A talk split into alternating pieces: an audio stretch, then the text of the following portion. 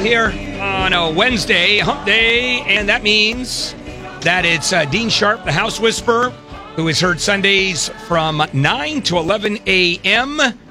and on social media at home or home with Dean Literally everywhere. everywhere. I'm everywhere. Yeah, I know. Uh, all of it. And then uh, don't forget our podcast here. All right.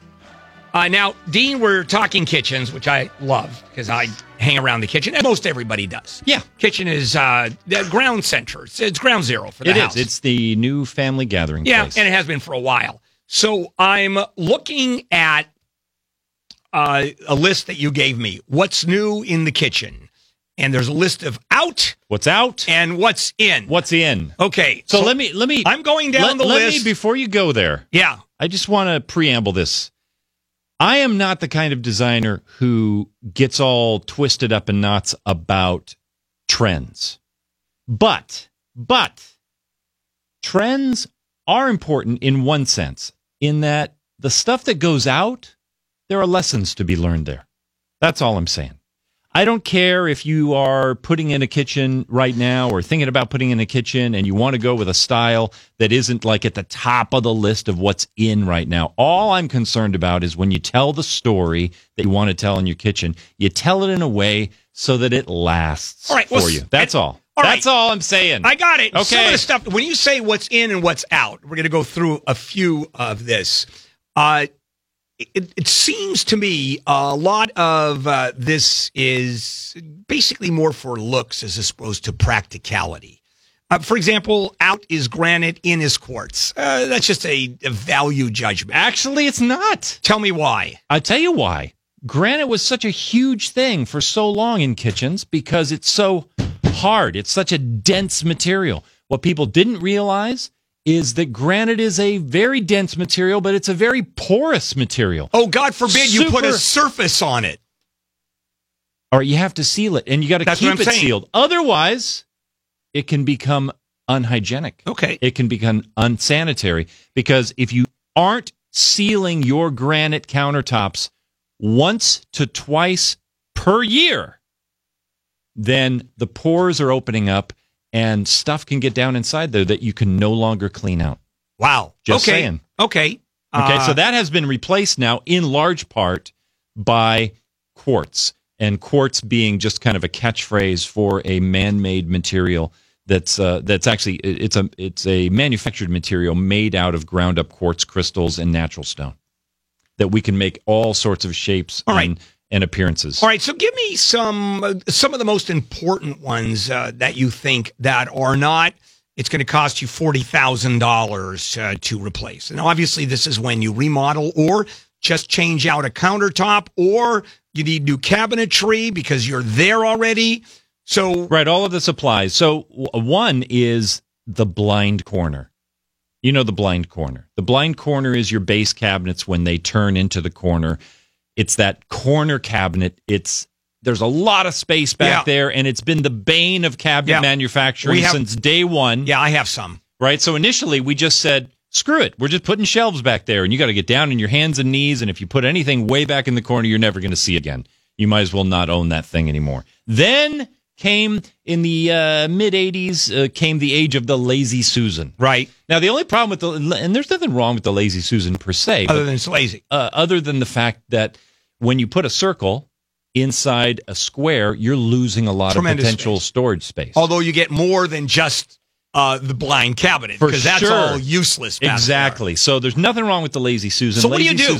So what do you do? Well, what you do is you go out and you do your research because there are maybe 10, 15 different variations of this solution, but uh, it's what we call a blind corner optimizer. This, if you haven't seen one of these, they're beautiful pieces of hardware.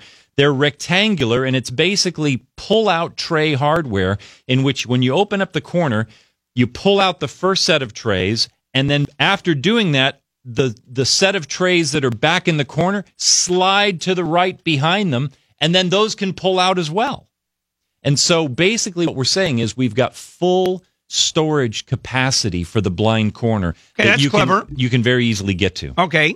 So that is in. And why- And the lazy Susans are kind of out. All right. uh, Now, out walk-in pantries. Walk-in pantries, assuming you have the room, are tremendous. Why? Why would you? Because there's room. Because you have shelving. Because you have a lot of space. You have space here. You have space there. You can turn around. You can turn around. Yes. That's what that's why they're tremendous. So, what do you replace walk-in pantries with? with pant- full height pantry cabinets. I'll tell you this. Walk-in pantries can feel very luxurious because you can say, "Oh, look, I have a walk-in pantry." But the reality is they're the same as walk-in closets. They have kind of a luxury ticket attached to them because you can walk into them. But you think about this, most of the square footage that's being taken up by a walk-in pantry is not the storage, it's not the shelves, it's for you to stand inside the pantry. But keep in mind, So- a walk-in pantry has three or maybe even Doesn't matter. I'm going to tell you this, and it's not an absolute, but in 95% of the cases of kitchens that we are asked to remodel that have a walk in pantry, we get rid of the walk in pantry because I can either match or increase the kitchen storage space simply by using against the wall pantry cabinet. Yeah, this is getting very depressing. And I give of- the square footage of that pantry back to the kitchen proper. yeah, because out of the eight, out of the twenty, you shouldn't do. I'm at eighteen. There you go. Oh, we'll be back and uh, more of what's hot and what's not in the kitchen with Dean Sharp, the House Whisperer. KFI AM 640 and oh, Jim. Sweet home, home,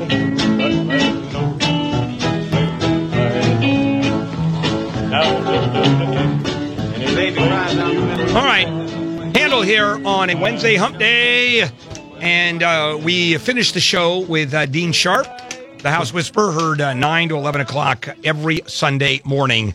And today it's what's hot, what's not In the kitchen. In the kitchen. And uh, Dean gave me a list of twenty items that are out, of which I'm good for 18. Oh, by the way, the segment of Handel and the House Whisperer is brought to you by Sunlux, the official solar company of not only Dean and Home, but also me. Those are my guys. Uh, yeah, oh, I just, uh, yeah. Oh, they come out and they do a fabulous job. They do. Uh, and that's just not blowing smoke, although I would gladly blow smoke. I mean, I would say that because they're sponsors, but in this just case, for money. Yeah, You just that's you true. do anything for money. Oh, anything. But in this case, I actually mean it. Okay. Well, Go that's good. figure. For the best value in solar, dial pound 250 and say Sunlux and say Handel will do anything for money. Okay. What's out? We already went through. You pick. You Uh, pick. There's more than we can cover. Just pick one. Yeah. I'll tell you why you're wrong. All right. Uh, all right. Uh, yeah, and partial overlay. Trash compactors. I don't have that. Upper cabinets, I have. Uh, so Okay, why- now upper cabinets. Upper cabinets are outish. And that's not a just a, a broad stroke. Like don't put in any upper cabinets. But we really are trying these days to make kitchens more multi-purpose and we're trying to open them up as much as possible.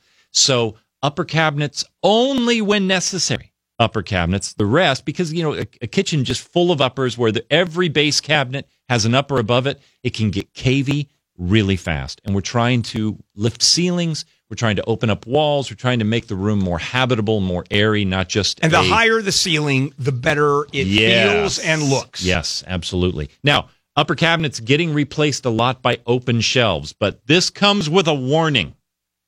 If you are not a neat freak and a minimalist, don't replace all your upper cabinets with open shelves because open shelves looks great on the day that we install them and there's nothing sitting on them. And if you are just going to fill them up with stuff that really should be inside a cabinet, then use an upper. Right. Okay. Uh, honey spice oak. Oh, That's a tea. the ba- that's tea. It is tea. And ash oak is in. Yeah, so during the 70s, 80s, every piece of wood that went inside a house, it seems, in Southern California was honey spiced oak. In other words, it was red oak stained honey spice, honey oak. And uh, we got so sick of it, so sick of it, that we all just moved away from oak. We just threw oak, threw the baby out with the bathwater. When the problem was really the stain color, not the material. So we went away from oak cabinets for the longest of times. We went to maple and walnut and other kinds of things.